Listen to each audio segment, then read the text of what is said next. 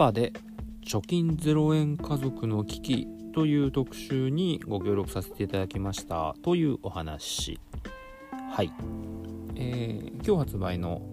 SPA ですね、え、SPA びっくりの SPA。SPA さんの特集がですね、えー、貯金0円家族の危機という特集でえっ、ー、と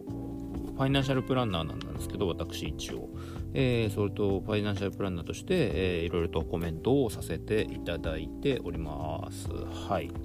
あのー、編集さん、編集さんの方から、まあ、あのー、取材の依頼を受けまして、えー、いろいろ貯金ゼロ家族がどうやってお金を貯めたらいいのかいろいろアドバイスを、え、していただけませんかという依頼を頂戴しましてあの以前も出させていただいたんですけどスパさん、えー、お話をさせていただきましたという感じです。はい、で今40代の4分の1が貯金ゼロと大変なことになっていまして、まあ、僕もまさに40代であの就職奨学金いわゆるロスジェネ世代と言われる世代で僕も本当に、えー、求人倍率が1%切ってた世代ですごく就職が、えー、しんどかった世代なんですけどやっぱそこの人たちってその正社員になれなかった人も多くて貯金ゼロの人が多くてまさに23.2%が貯金ゼロという結構ですねあの大変な状況になっているという状況でございまして。まあ、この人たちが、えー、どうしたらです、この貯金ゼロから抜け出せるかということについて、えー、いろいろとお話をさせて、えー、いただいておりますと。で、まあ、今回、そうですね、嬉しかったのは、その編集の、まあ、和田さんという方がいるんですけれども、えー、和田さんがですねいろいろ話した後にですね、あのー、差し込む写真がを、あのー、わざわざ自分で撮ってきてれてで僕はまあいろいろと話したんですぜひあのお買い求めいただいて読んでいただきたいんですけど、まあ、日頃からやってることで一番言いたいことをですねがっつり、えー、の写真で載せていただけてこれが何かというとあの限界意識の高い飯低い飯っていう見出しをつけてくれてるんですけどあの要するにですねご飯を食べる時にあのまあ貧乏くさいですけどその原価をちゃんと考えて食べなさいよっていうことなんですよ。でこれは別に原価中コスパ中みたいなことを言えということではなくてあのー、自分は今何を食べてていくらぐらいの何を食べててどうしてるんだということをちゃんと考えなさいということです。それはもちろん食べ物は原価だけじゃなくてお店の人件費とか家賃とか全てひっくるめて、えー、そのお値段なんですけれどもあのー、そこで、え100円のね、まあ、例で出てるのは100円のラーメンを食べるときに100円で海苔をトッピングするとその100円の海苔の原価は20円で80円はお店の儲けだよっていう話なんですよ。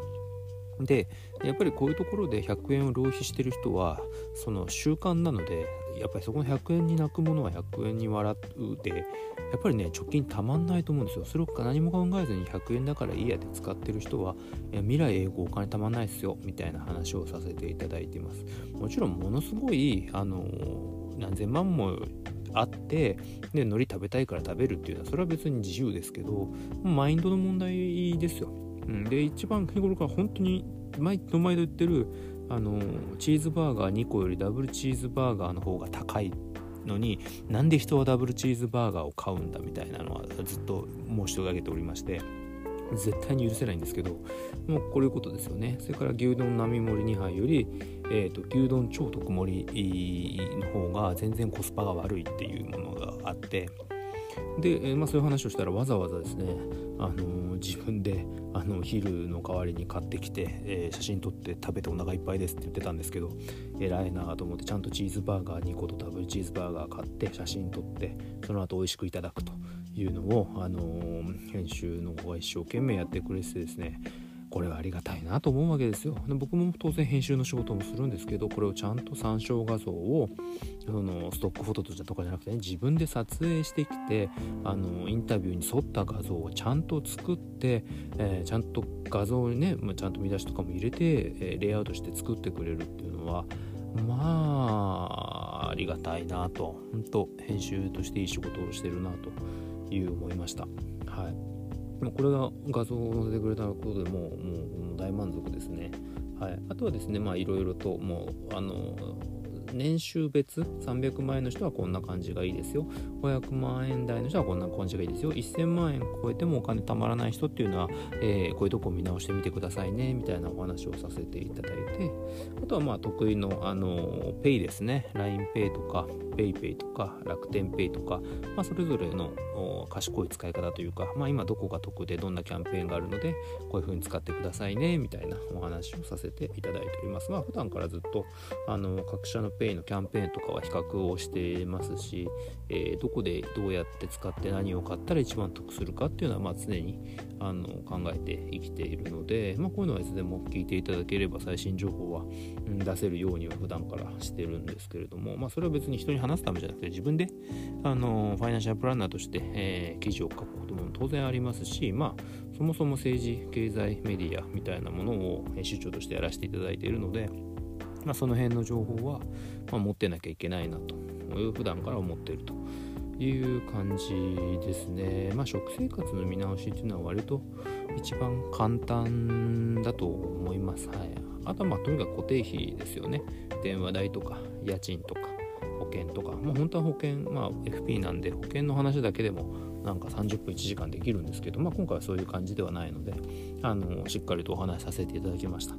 でもですねそのまあ貯金0円世代のいろんなこのご家庭とか人にですねインタビューしてるんですよ。まあもちろんそっちがメインなんですけどよく取材してんなと思ってよくこういう人探してくんなと思って。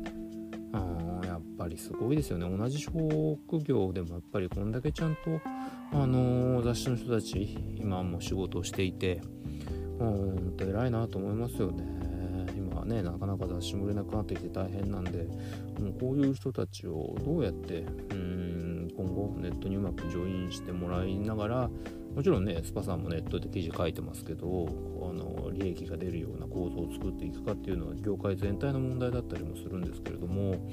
いやーよくできてますね写真も。この家族をやっぱりキャスティング力する力っていうのは、なかなかあの正直ネットにはないですね。はい。なんか途中で諦めたりとか雑誌みたいにちゃんと締め切りがあって何日までに家族のアポ取って写真撮ってプライバシー処理もしてっていうことをやるんですけどこのあのスパさんがしっかりやってることを一体何社のネットメディアができるかと思うとまあまあ正直もう情けない気持ちにはなりますね。こんな仕事できねえだろうなって思いますもんね。本当にいい写真だな。まあでもこんなに困ってる人本当にいるんだなっていうのは思いますね。どうやって本当普段生きてんだろうって思いますもん。あのー、給料下がっちゃって15万になって家族4人ですとか。まあ本当にこれがリアルなんでしょうけどまあこういった人にちゃんとつてを取ってご家庭に入らせていただいて取材してるっていうのはいやー素晴らしいですよね。すごいスパさん好きなんですけどそのお金とか目線とかそういうのがリアル。うん素晴らしいと思いました。今ねコンビニで、えー、今日発売なんであのぜひ見かけたらですねゆきぽよちゃんが、えー、表紙ですね。貯金0円家族の引き手ですね。はい。であのグラビアもしっかりありますしあの状況サービス決勝戦みたいなあのいい企画もやってますのでぜひですねえー、スパ貯金0円家族の危機、えー、ご覧になってみてください。